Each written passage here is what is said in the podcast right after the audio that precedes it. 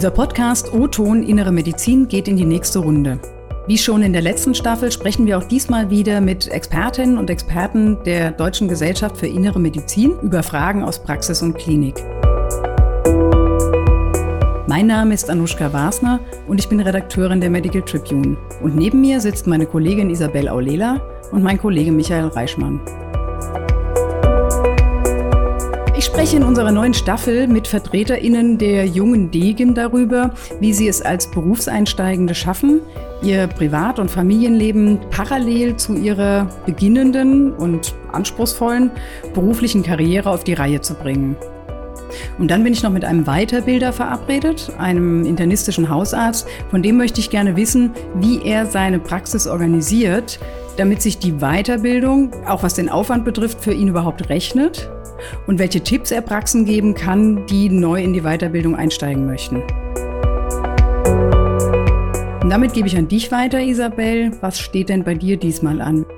Ja, bei mir geht es auch um die Weiterbildung, aber um den klinischen Part. Ich spreche mit der AG Junge DGIM darüber, wie hoch die Belastung der Assistenzärztinnen und Ärzte in den Kliniken ist und wie man sie gut übersteht.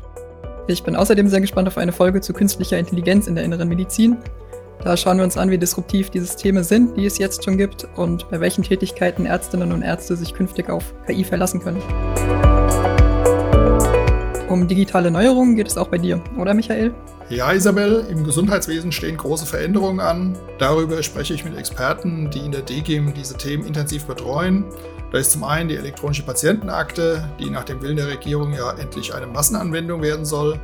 Zum Zweiten wird eine Krankenhausreform vorbereitet, die die heutigen Schieflagen und Fehlanreize im System beheben soll. Und drittens geht es um Apps auf Rezept. Auch da will der Gesetzgeber nachschärfen. In diesen drei Sendungen gibt es also Gesundheitspolitik für die Ohren, die spürbaren Einfluss auf die Versorgung hat. Wir freuen uns jetzt schon auf diese Staffel und freuen uns, Sie als unsere Hörerinnen und Hörer begrüßen zu dürfen. Ein Produkt der Matrix Group. We Care for Media Solutions.